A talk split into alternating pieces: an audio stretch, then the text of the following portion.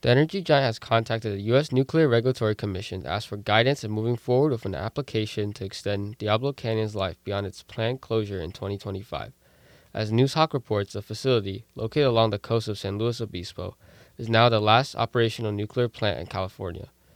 It was originally supposed to shut down its nuclear reactors in 2024 and 2025. Then, on September 1st, state lawmakers approved Senate Bill 846 in a landslide 67 to 3 vote.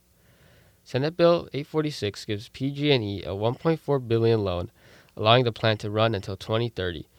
Governor Gavin Newsom signed it into law the next day. As reported in Noozhawk and Cal Matters, Newsom stated that climate change was causing great stress to California's energy supply and that Diablo Canyon was crucial as a reliable energy asset.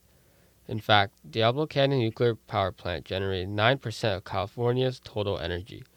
The grid's operator, president, and CEO Elliot Mainzer cited a lack of new clean electric sources as a reason why the plant should stay running.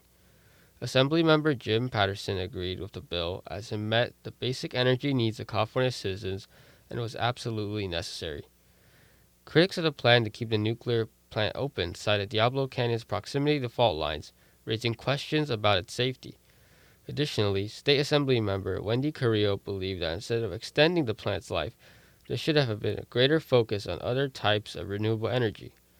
State Senator John Laird said the lack of planning for enough renewables led to the plant's extension. Another concern was that the bill was mainly helping PG&E out. Executive Director of the Utility Reform Network, Mark Toney, asserted that the bill was disadvantageous to ratepayers and taxpayers.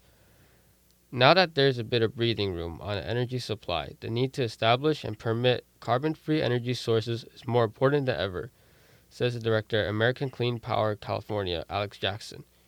With KCSB News, I'm Max 2.